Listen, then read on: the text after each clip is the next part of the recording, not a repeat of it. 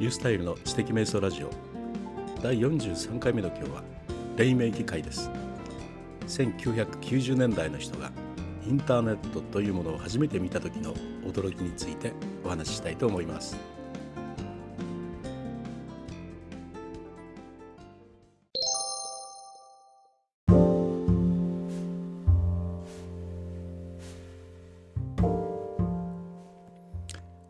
はい、あの知的生活ネットワークの中に黎明期というカテゴリーがあって、まあ、その中にあのインターネット前夜ということで、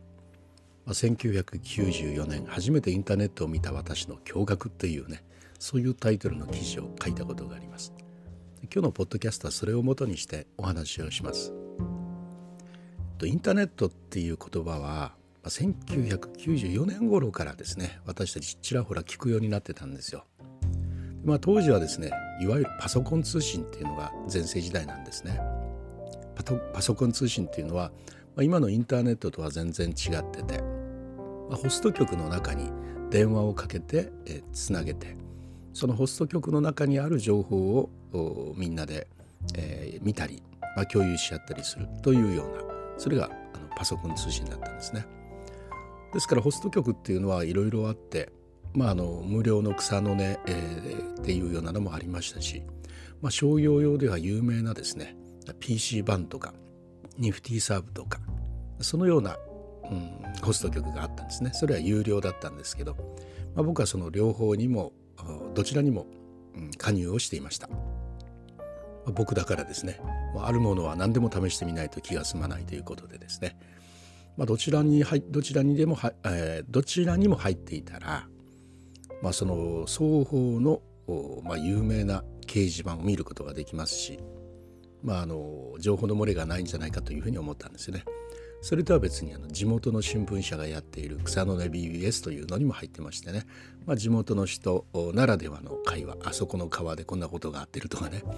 えー、そういうようなね、えー、ことをやって、まあ、楽しんでいたわけですけれども、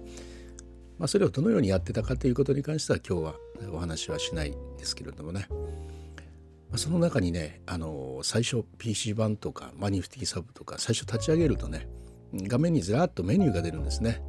まあ、1電子メートル電子メールとかね、えー、2若葉マークとかねずらーっと出ていくんですけれども、まあ、そのメニューを1とか2とかマウスクリックじゃないんですよ。あの1とか2とかそのですね、えー、メニューの番号を押して、えー、そのメニューの中に入っていくわけですね。まあ、そのようなメニューの中の一つにですねこうインターネットというメニューが現れたんですよある日急にね。まあ、ある日急に現れたって 言うんですけど、まあ、気づいてはいながら意識はしていたんですけれどもいつの間にか、うん、あったという感じですね。で一体何だろうかなと思ってましてね。でもねインターネットってすごくいい響きじゃないですか。でねきっとですねパソコン通信の国際版みたいなね、まあ、全世界を覆うパソコン通信サービスみたいな、まあ、そういうようなイメージを持っていました。まあ、当時の人間ですね1990年代初頭の頃の人間というのは、まあ、その頃すでにある概念の中で生活をしたり考えたりしているのでそこを超えるものについてはね想像すらできないんですよね。その僕たちがね超えられなかったというのはネットワークっていうのはあるソフトに電話かけてつないでそこにデータを見に行くものだっていうそういう概念だったんです。電話かけなきゃいけなかったんですよね。電話っていうのはあのモデムというものを通して機械的にかけるんですけれどもね。ですからあの PC 版とかニフティサービスとあニフティサブとか、まあ、それが独立して行っているサービスのあのホスト局ですね。まあ、みんなはどこかに登録してですね、まあ、そこに電話をかけてつないでそこにある掲示板とかメールシステムとか、まあ、データベースとかそういうものを使うのがネットワークパソコン通信というものだったんですね。だからですねその使うサービスが違うと、まあ、基本的にメールにしてもデータにしてもねつながることはできないんですね。PC 版のメールシステムを使って、まあ、ニフティサーブの人にメールを送るっていうのはなんかできないことはなかったような気がするんですけどまあ確かなんかお金がいったのかなんかわからないですけど、まあ、基本的にですね一般の人はまあ、それはできないと。まあ、あの登録している人同士の中でしかできないということですね。だから自分たちは自分が登録しているプロバイダープロバイダーじゃなかったホストですね。サービスの中に、えー、知人が何かやりたいよって言った時にはここに入りここに入りって言ってね。そうするとその人とメールでつながれますのでね、えー、なるべく自分が入っているサービスに人がたくさん登録してほしいなと思っていたものなんですね。まあ、だから僕どちらにも入ってたということなんですけどね。まあそれが当たり前だと。不便でも何でもないんですよ。不便どころかとっても便利だったんですよ。メールというものをね電子メールというものを使い始めた人間っていうのはこんなに便利なものがあるのかという今から見ればね 不便かもしれないけれども当時の人間にとってはね最先端のですねデータの伝達法ですからね。まあ、だからねあの今から見れば不便だけど当時から言えばそんなもんだととっても便利でけれども、まあ、ホスト局が違うと伝わらないのは仕方ないなと、まあ、そういうような感じですね。まあ、そういう概念の外に私たちは当然出ることはできなかったんです。まあ、用意された水槽の中で泳いでたというような感じですか。でですからね当時の人たち私っていうのはね、まあ、インターネットインターネットって何とパソコン通信とどう違うの？とまあ聞かれた時にですねまあインターネットってパソコン通信みたいにホスト局がないんだよウェブのようにそれぞれがつながり合ってるというイメージなんだよ。とかよくね当時言われてたんですけど、意味が分かんないんですよね。ウェブのようにパソコン同士がつながり合う。どういうことなんだという。最先端のですね当時、うん、IT で言えばもう一番先端を走っていたと自負しているようなね、まあ、自分でさえねイメージが湧かなかったんですよね。でその後ね、えー、その概念をね理解するためにね大体こんな会話が続いていくんですよね。ホスト局がないっていうならじゃあどこに電話かけたらいいんだ？それはねプロバイダーっていうとこにかけるんだよと。プロバイダー？初めて聞いた。何それ？ホスト局と一体どう違うの？って。じゃあホスト局っていうのはねその中に全てが詰まってるだろう。で私たちはねみんなそこにアクセスしてその中にあるデータを利用するよね。うんそうだそうだ。でねプロバイダーっていうのは個々のコンピューターがねインターネットの世界に入るための、まあ、門の鍵みたいなもんなんでだからそれ自体にデータが入ってるわけじゃないんだよね。え？じゃあデータはどこにあるの？それはねサーバーと呼ばれる格納庫のようなあ何千何万というコンピューターが、まあ、そのサーバーというところにね場所を借りてデータを格納してるんだよ。え？じゃあそれがホスト局みたいなもんなんだね。まあ、似ているけど違うね。パソコン通信のホスト局と決定的に違うのはそのサーバー自体がつながり合っているっていうことなんだよ。え？それじゃホスト局がつながり合ってるみたいなものなそんなもんだそれってすごいことじゃないの？PC 版のホスト局にあるデータをニフティの人がアクセスできるっていういやそういうもんじゃないの？まあそうだね。そう考えると分かりやすいね。それって世界中？もちろんそうだよ。今ここにいながらルーブル美術館のサーバーのデータが見られるよ。アメリカのある大学の研究室のコーヒーサーバーのコーヒーが出来上がってることさえカメラで見ることができるんだよ。え？今ここにいながら？なんてことだ。インターナショナルな。だからインターネットなのか。という一連の会話をしてね初めてインターネットっていうものがね理解できていったということなんです。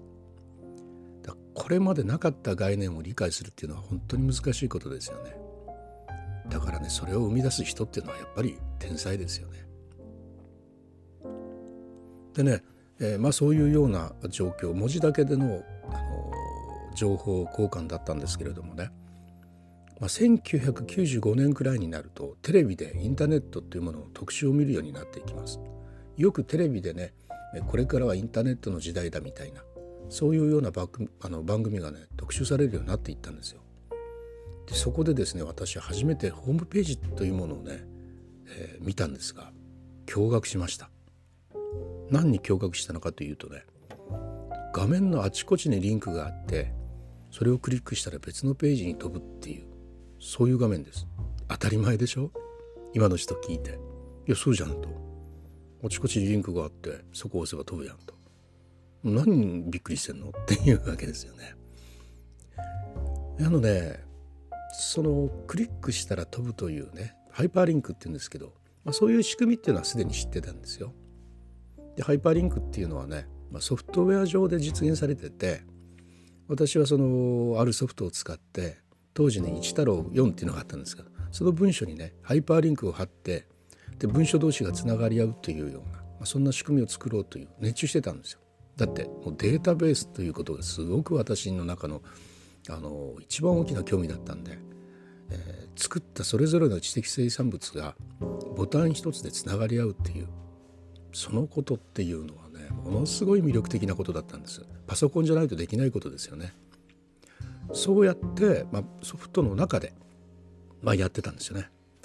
まあ、5年ぐらい後にワードにねあの挿入ハイパーリンクっていうのが実装されるんです。まあ今では当たり前ですよね。文章を言葉をマウスでぐーっと引っ張って選択をして。そしてそこにハイパーリンクっていうのを入れればネット上であろうが自分の中のローカルであろうがその文章がパッと開きますよね。まあそれがね、まあ、90年代中頃までの人間にとってはものすごく魅力的でありでそれを実現するためにいろんなソフトを買ったりしてなんとかそれを実現しようとしていたんですね。それがなんで驚愕していたのかなんか分かってたらいいじゃんっていうとこなんだけどネット上にねそれが設置されていたということなんです。ハイパーリンクを配した画面がネット上にあったというまさにそのことに驚愕したんですよね。でねなんでかというとパソコン通信をやっていた人間にとってね通信してる時の今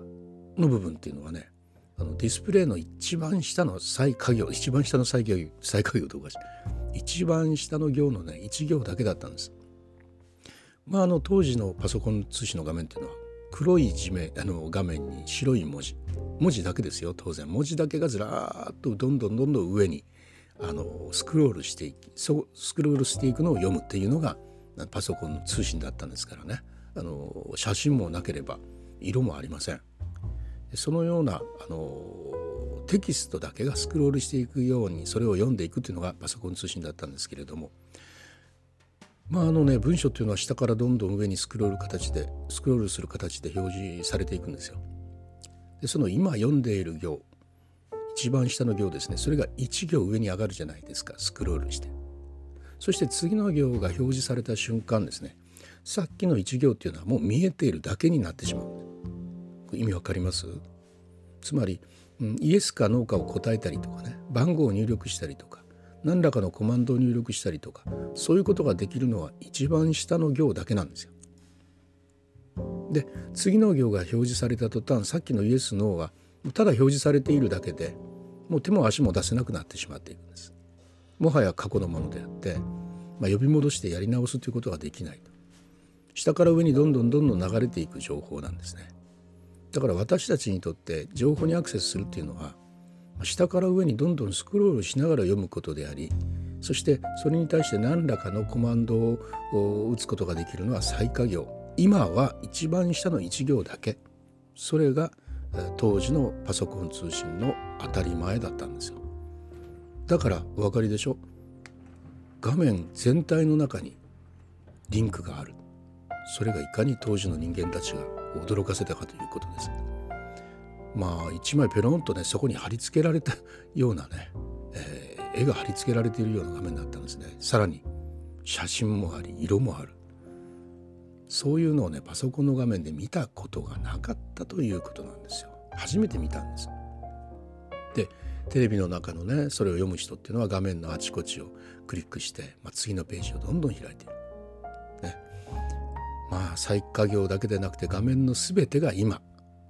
それがインターネットだと。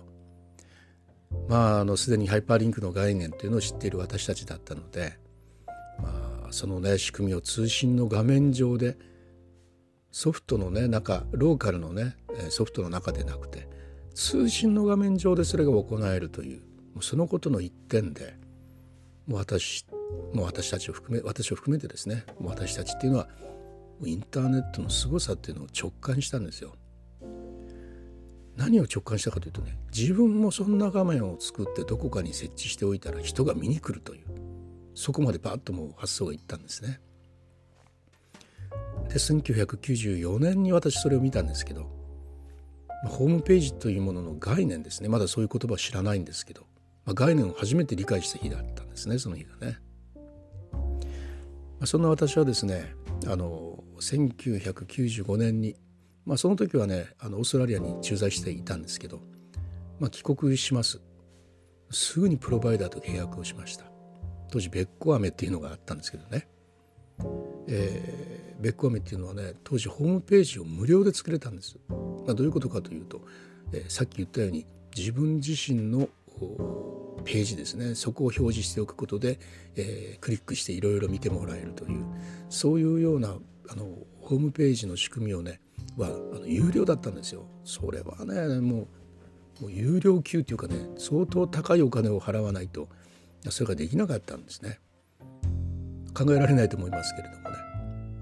そこはねお金をもらう一番のね財源だったわけですよ。ところがそのベッコアメというプロバイダーがそれをねタダにしたんですね。まあ、50メガだったんですけどタダにしたんですよ。もうそれが衝撃的だったんですよね当時はね。で私もそことすぐ契約をしましてでそれであのまあインターネットをするためのねソフトの詰め合わせみたいなソフトを買ってきましたねまだインターネットエクスプローラーもありませんよであの確かうん。ねあのえっとね、えー、その前身のね名前忘れちゃった。ネットスケープか。ネット一時も世界中を席巻したブラウザーのソフトですけどね。ネットスケープそんなのもありません。まあ、その前のねモザイクっていうような、まあ、世界で確か一番最初に、えー、開発されたあのブラウザじゃないかと思うんですが、まあ、そのブラウザからちょっと毛が生えたような、まあ、そういうのがソフトとして売ってたんですよね。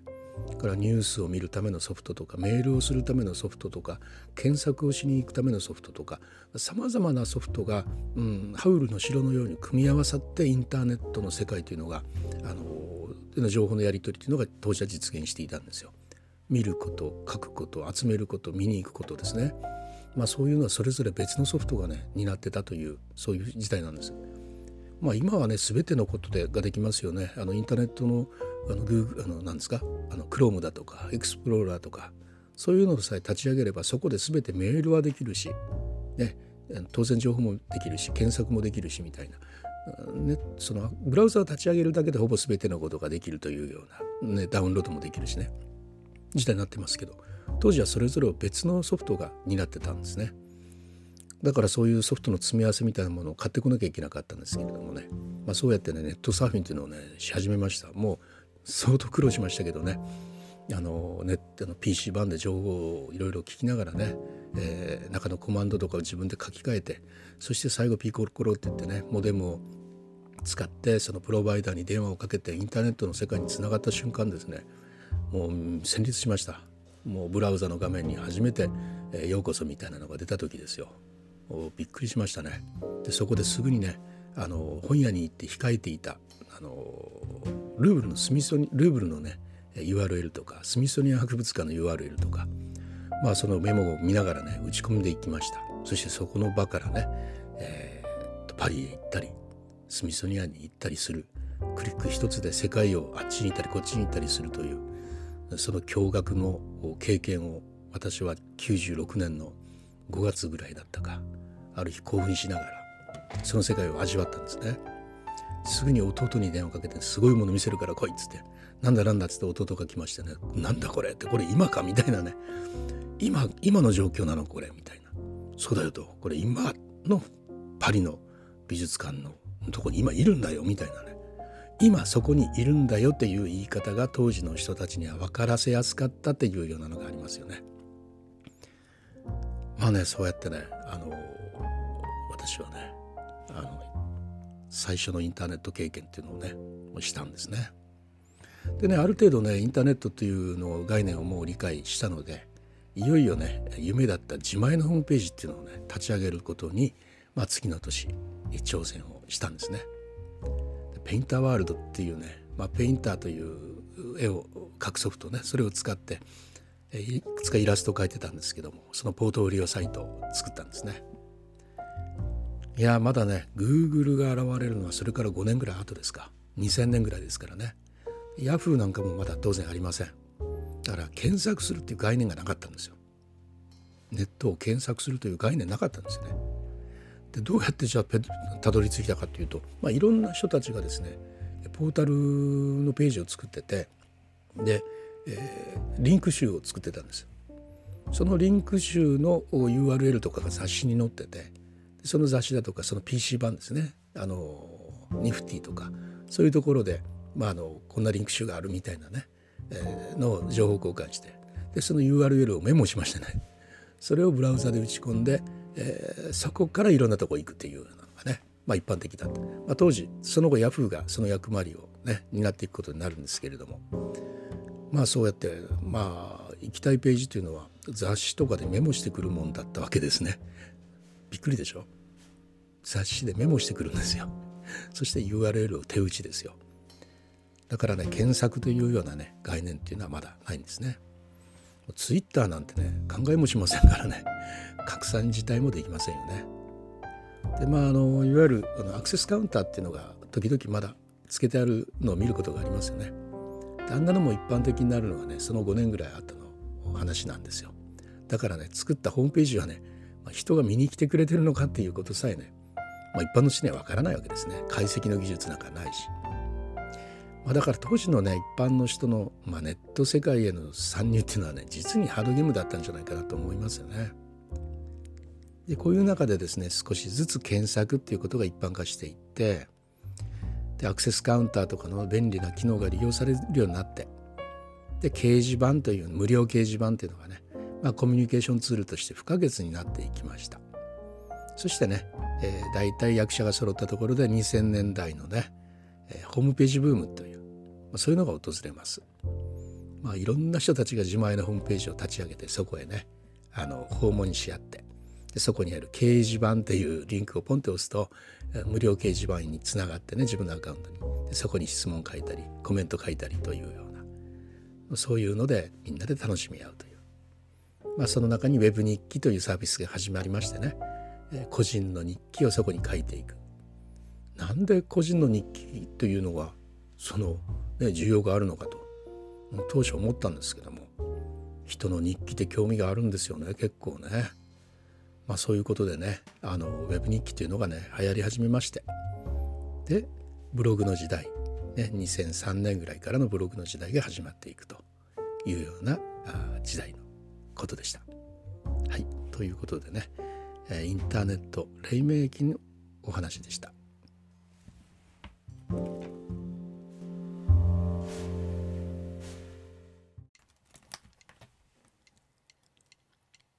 はい、えいかがだったでしょうか、まあ、今の人たちからあの見ればとても考えられないような時代だったと思いますがそういうところに今自分が戻ったら一体どうなるんだろうと思いますよね、え、通信の概念が全く違う時代ですからねそれがほんの25年前だったという、まあ、今考えれば驚きの進化だなというふうに思うわけですが、まあ、これから一体さらに25年後っていうのは一体どうなってるのかなとまあ、思いながらですね、えー、今日の配信を楽しんで行いました。それではまた、リュースタイルでした。